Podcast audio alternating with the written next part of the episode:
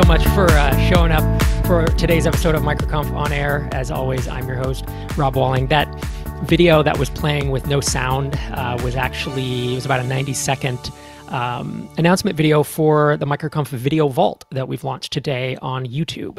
And if you head over to youtube.com, youtube.com slash microconf, you will see 170 hours of videos taken over about uh, just under 10 years of microconfs and it's 194 talks i believe um, from attendees and from folks you know i have six seven of those myself maybe even eight jason cohen um, joanna wiebe Hiten Shah Steli Efti, you know a lot of the household names that you've come to know and love. And we have talks dating back to 2012 um, and running all the way up until MicroConf Europe here just a few months back, about six months ago. Feels like a year ago, but it was just a few months ago. So um, you should check that out if you haven't already. Um, we'll be uploading new stuff periodically to that. Obviously, MicroConf on Air gets uploaded there, but in the future, you know, as we run events, um, assuming we're able to run in-person events again uh, at, at some point, uh, we'll be uploading those videos. So give it a look. You may have received an email as well if you are uh, part of the MicroConf email list.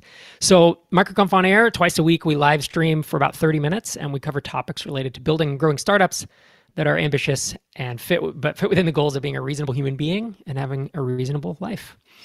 And today, um, I'm going to be welcomed in just a moment by Adii Pienaar. But first, I want to let you know if you have any questions for me or Adii, you can go into micro, you can go to microconfconnect.com and apply to be part of our founder and aspiring founder Slack channel. And we have, I believe, more than a thousand people now, and some really good conversations going on. It's heavily moderated, and it's a really good group of people. Um, so if you've attended microconfs, or you're you're you know even if you haven't, frankly, um, you should come check it out and just you know kind of uh, commiserate with other founders. The MicroConf On Air podcast is live in all the podcatchers. You can search for MicroConf On Air anywhere, and you will see these. What we're going to do for now is put these episodes, the audio of these episodes, uh, in the feed. And um, as we go on, obviously we'll have more, you know, audio content at some point of varying degrees. As always, thanks to Basecamp and Stripe, our headline partners for the year. Um, it is great having them on board, and all it just makes all of this easy and all of this more possible. So today I'm going to welcome my guest, Adii Pienaar. He is the Co- he was the co-founder of Woo Themes, later became WooCommerce and sold to Automattic, and he started Conversio, which was email marketing for e-commerce stores, and he sold it to Campaign Monitor uh, about six-ish months ago. He actually came on Startups for the Rest of Us, and we had a really good talk about that. If you want to um, hear more about it, and Adii and I are going to dig into something he has he has a lot of thoughts about um, cost cutting layoffs how to plan for economic downturns that kind of stuff. So Adii thanks so much man. Thanks for coming on the show Thanks for having me, Rob. And um, just a note about the vault. I, I got the e- email yesterday about the vault. Um, there's actually talk of mine, Woo Themes Days, like Blast to the Past back in 2012, um, which is still one of the most memorable events. And in terms of networking, many of the relationships I made there, like, is st- still friends to this day, um, and have, have played a significant role in my life. So anyone else out there, go check out to, you know Adii back in 2012 um, for you know kind of uh, some historic fun. Awesome, man. Yeah, thanks. And that's a that was a good talk. Uh, I remember back in the day. That's the first time we met in person. Uh, it's fun. Yeah. Like MicroConf brings us together, you know. So yeah, let's totally. let's dive in here. Um, you you sent a tweet out. Um, I don't know if Xander can bring it up in the uh, on screen, but if not, I'll just I'll read it. You sent a tweet out. Let's see. It was April fifteenth, so it was, it was about six days ago, and you were talking about Carta uh, which used to be known as eShares, and they have raised a total of like 450 million dollars over the course of eight years. But they are um, they did a big layoff, right? They laid off about 16 percent of uh, their employee base, and their it, it just got a conversation going, you know. And a lot of people are thinking about this this topic, right? Of should you do layoffs? How, do layoffs work? When do when do they work? Um, how should we be treating folks during this time? So I'm I'm curious to kick us off, like to hear more of your thoughts, you know, your thinking behind uh, that idea of cost cutting and layoffs during a downturn like this. Yeah, um, I think the Rob, the context here with with Carta and for kind of people, what initially kind of triggered me um, beyond the the kind of the real human aspect of this year, which I think is the more important and kind of you know broad um, your perspective. But what, what triggered me with with Carta here was that this was a a growing company um, doing really well that raised about $300 million 12 months ago um, and is supposedly just kind of, you know, you know, uh, kind of you know, crossing T's and dotting I's on, on a new $200 million deal. And that struck me as, as, as being, these being kind of a little bit disconnected with the reality of then, you know, within kind of, you know, say three months, right, of the pandemic um, and economic downturn, and having to lay off 16% of people.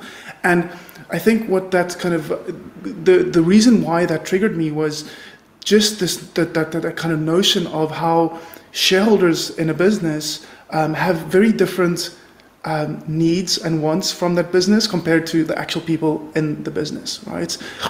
And I, I, I said I, I think I, went through a whole range um, of t- different tweets on the matter, right? Ra- kind of ranging from like pure kind of outrage um, to eventually kind of you know toning it down a little because ultimately I am kind of you know I am that ar- you know armchair critic here. I'm the kind of you know quarterback on the on on the couch. I, I do not have all the information, and I think any kind of layoff here is um, you know having to lay off people is always very very hard. Um, I did the same thing as for for context here. Um, in about 2017, end of 2017, um, we laid off two people on a small team. We were 13 or 14 people at that stage, right?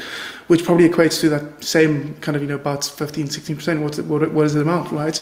And um, the reason we did that was I had made a mistake as a CEO. I had mischarted the company um, financially, um, and it left us, I think, the kind of in November 2017, our bank balance, you know, bank balance at the end of the month was less than $10,000, and our over the kind of you know overheads um, were beyond hundred you know thousand dollars at that stage, and I couldn't pay myself that month, right? So I, I have been on that side as well. Um, so I like there's parts of me that understand this, but I also know that kind of since that point, like the the kind of the two years after that, leading up to our acquisition last year.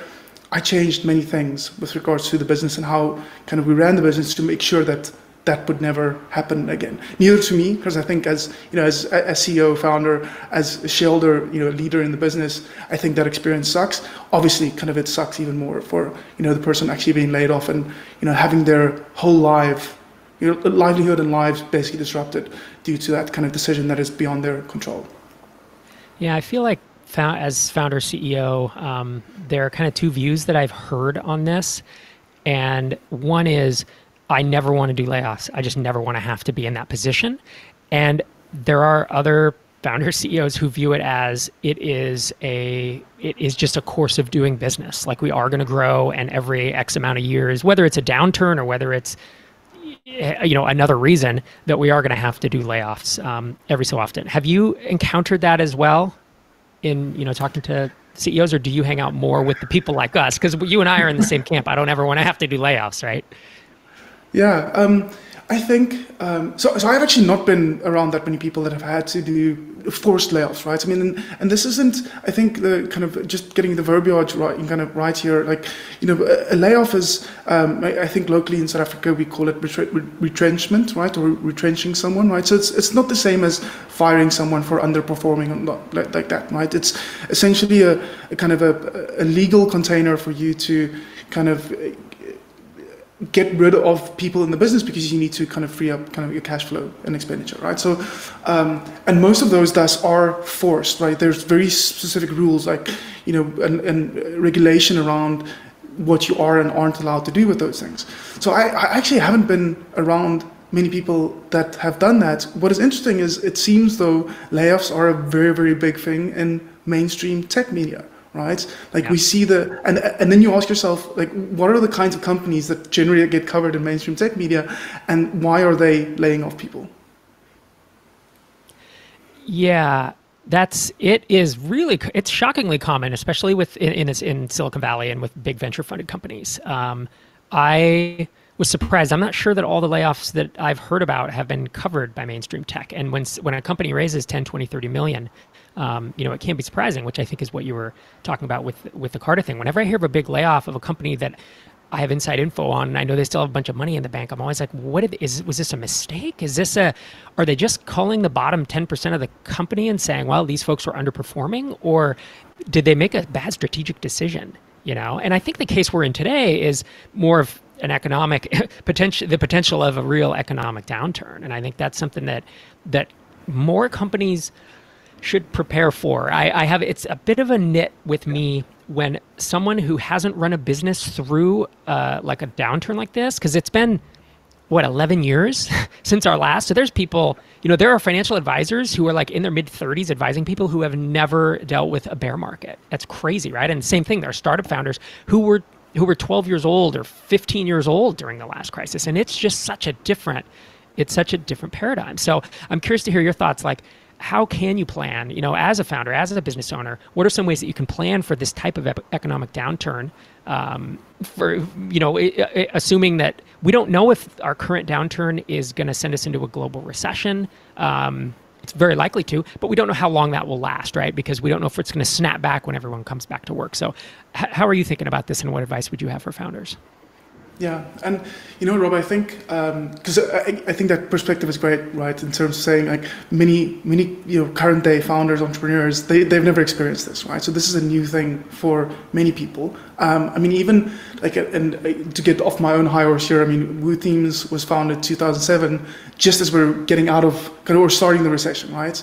Um, back then, luckily, kind of Woo Themes rode a wave to, that I, I, would say somewhat benefited from the recession, right? Because we were democratizing something that was much more expensive back then. So it's it, even for me, these are interesting times. I think if I didn't have that artificial, more specific event within Conversio where I had to lay off people and you know, tweak the business, I probably also would not have much kind of perspective and experience um, about this. But I think to that point is I, I tend to agree. Hopefully, touch wood, we never have a pandemic of this kind ever again, right? Um, but I think the, the, the way I've been thinking about this is there's ultimately one needs to consider that there might be macro kind of things happening in the world around your business, things that you don't have control over, things you can't anticipate, and really thinking about what what resiliency looks like, uh, you know, for a business to kind of navigate those times as best possible, right?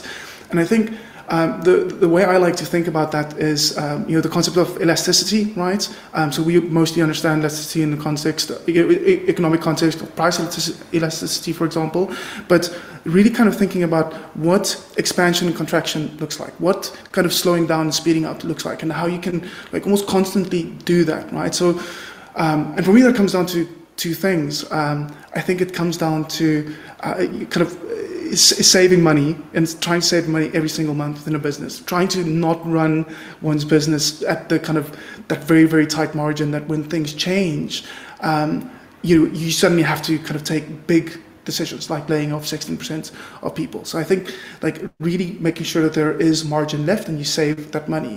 And then the second part is for me is around diversification. And again, like neither of these, these two things are uh, you know concepts that I think entrepreneurs are you know kind of estranged to. But really diversification in terms of what do I do as a founder for my personal kind of financial situation, right? So can I diversify some of the this financial success that I have in the business and not have everything tied up there?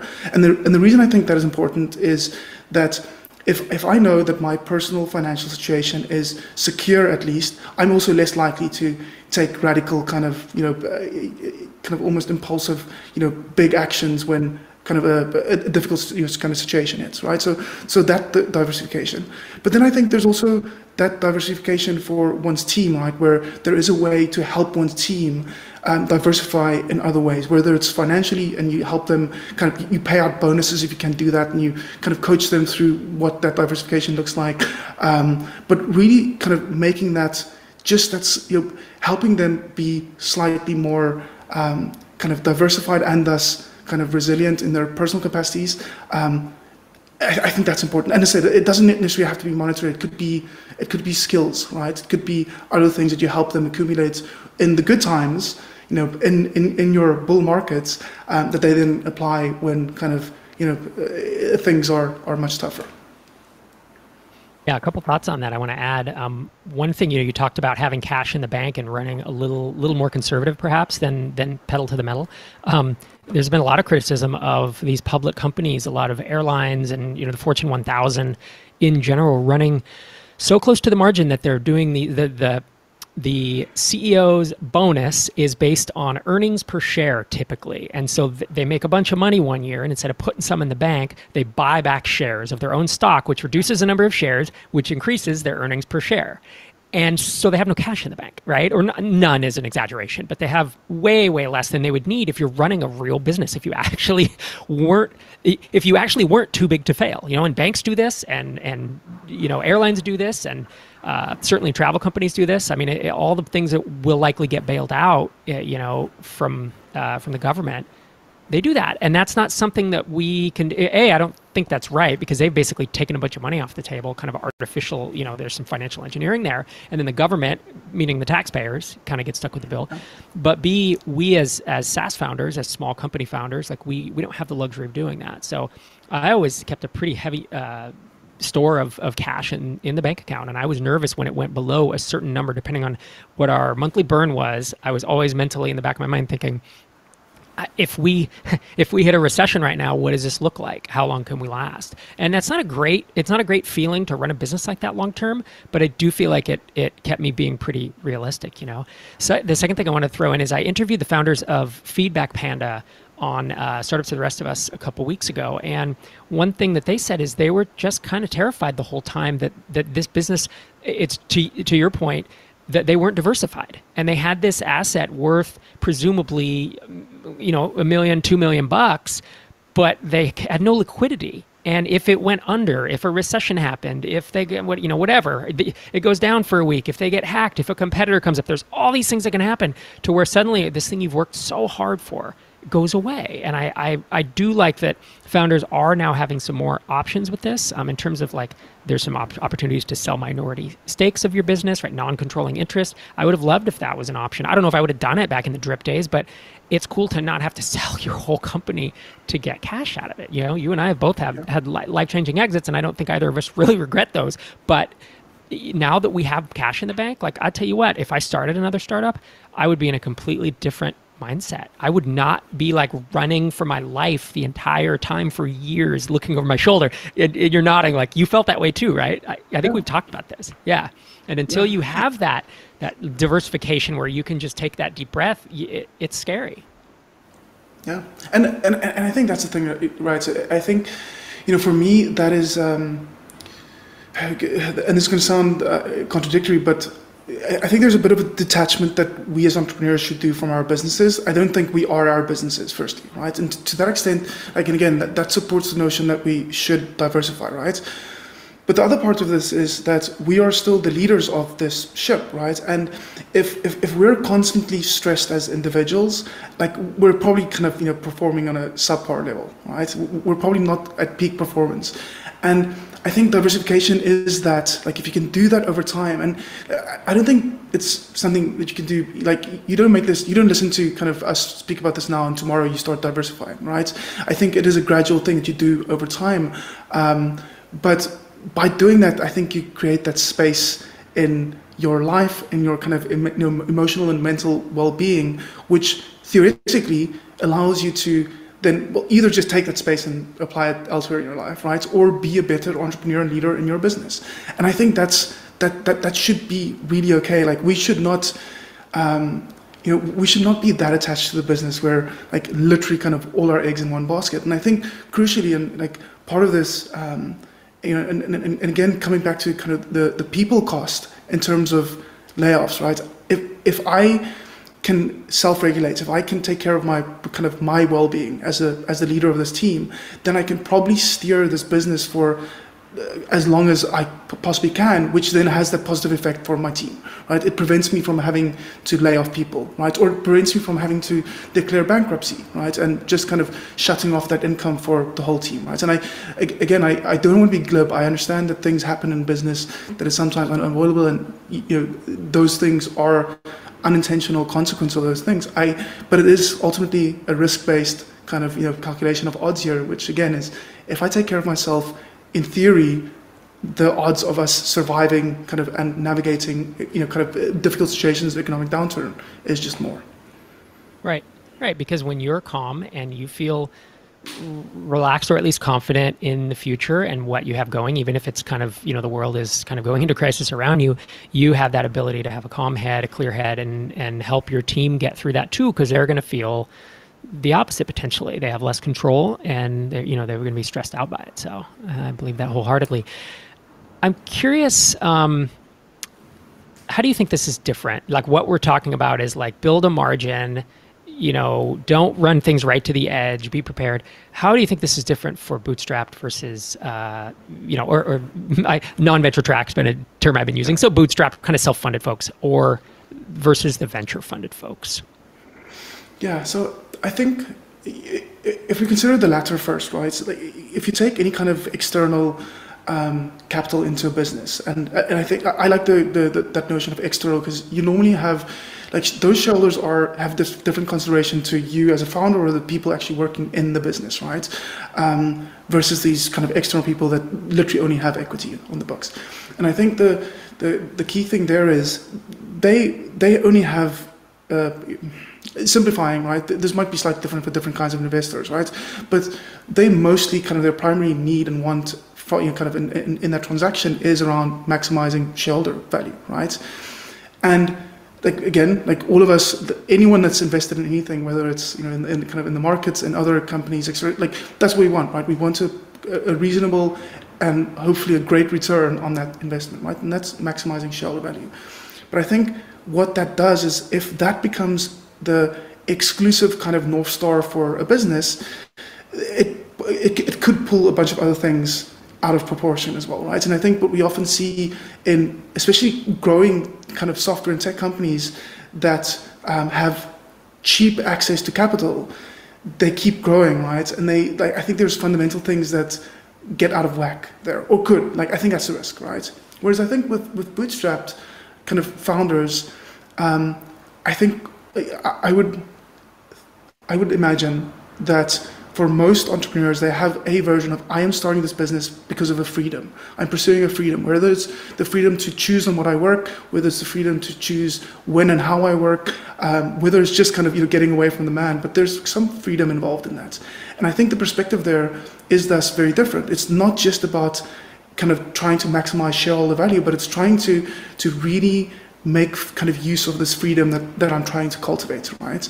Um, and ensuring that that freedom stays in place forever. That I don't suddenly have to kind of you know kind of uh, have to close my business down over here and then have to kind of uh, go back to you know being employed, for example, and then losing some of those freedoms that I try to create. And I think that already takes a bit more of a holistic approach where like I, I want this thing to survive as well. It's not it's not just about trying to maximize shareholder value. I want to maintain this um, for for much longer. Yep, yep. And you know what I've noticed because I've now been exposed to and worked inside uh, a venture-funded company. Um, I Leadpages that acquired us. Um, I've obviously worked in and started a lot of bootstrap companies, and am exposed to a lot of kind of the in betweens. The you know the the non-venture track where it's like they raise just a single angel angel round and they want to get to profitability, or they raise from you know a tiny seed or an indie.vc and it's not the same trajectory and it's not the same winner take all.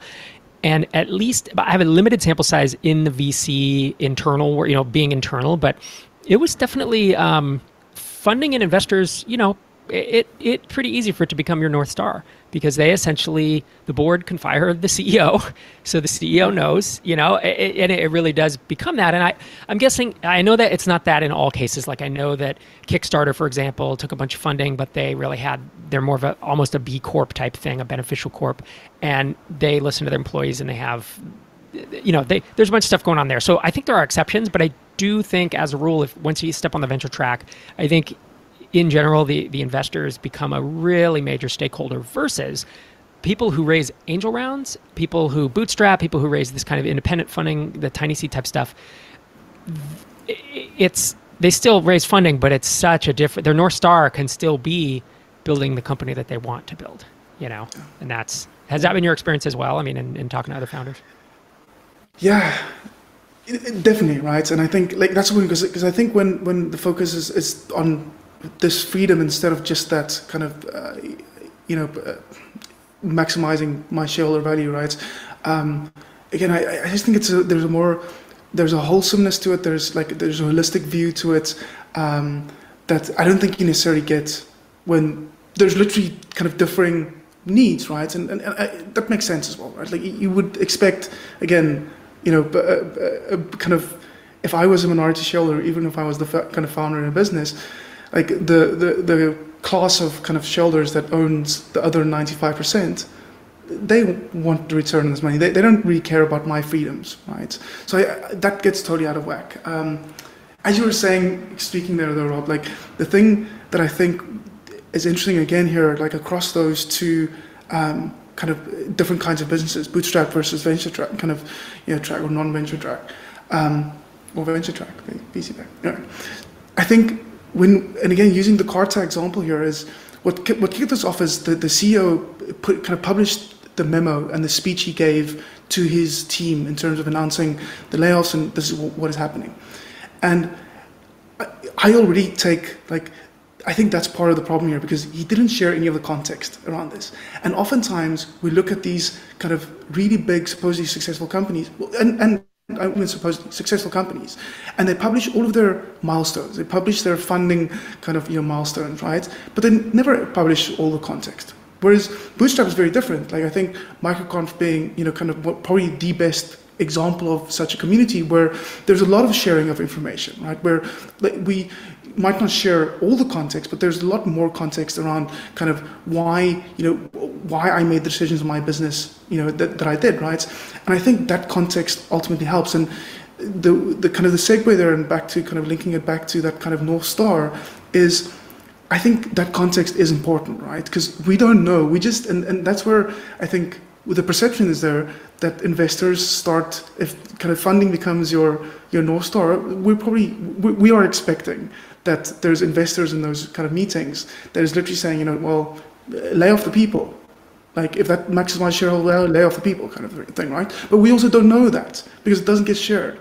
But yet, anyway, I, that, that whole perception has kind of is I think is, is skewed because it is a bit of a black box, unfortunately. Right. Right. And when it comes out bad news like this, and then you see their Glassdoor just get blown up by all the people who yeah. get laid off and, you know, they get bad reputation. Yeah. Well, sir, I feel like we could talk about this for hours, uh, but we are coming up on time. So I, I just want to thank you very much for coming on on air. If folks want to keep up with you, your Twitter handle is there on screen. It's 80 i, and you blog every now and again, write essays at adii.me. Thank you so much, sir. Awesome. Thanks awesome. Rob. And producer Xander, I think, has worked out the audio snafu we had at the beginning. So as we, he takes us out here, we're going to try to roll that uh, the MicroConf Video Vault announcement again. Hopefully the audio works this time. And I will see you same time, same place here on Thursday.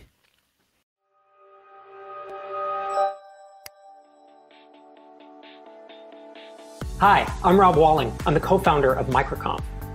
I wanted to let you know that we've launched our video vault of over 190 talks from 11 conferences at youtube.com slash microconf. With more than 175 hours of actionable advice and inspiring stories from founders who have built their companies from the ground up, we've amassed one of the largest video libraries available for ambitious, self-funded, and indie-funded founders like yourself. From our top-rated talk of all time, Designing the Ideal Bootstrapped Business by WP Engine founder Jason Cohen. And not everyone's making a bunch of money, but actually a lot of people are making enough money. To more than 70 short form talks delivered by MicroConf attendees, there's nearly a decade of videos waiting to answer almost every conceivable question about building, launching, and growing your startup. We're going to be curating more videos for you, whether it be through our playlists like the Serial Speaker Series, featuring our most frequent main stage speakers, a newly curated 10 video series called Building Your First SaaS, the Ultimate Crash Course, and other experimental formats will be launching in the coming months. And from here on out, all of the talks recorded at our conferences, remote events, meetups, and so on will be uploaded here for free for anyone that's looking to learn more about launching and growing a successful startup. My hope is that the MicroConf Video Vault is a top resource for you and your team to reference for years to come. If you haven't already, please give this video a thumbs up and click the subscribe button below to get updates on new videos and live streamed events we're hosting in this channel. I hope you enjoy it.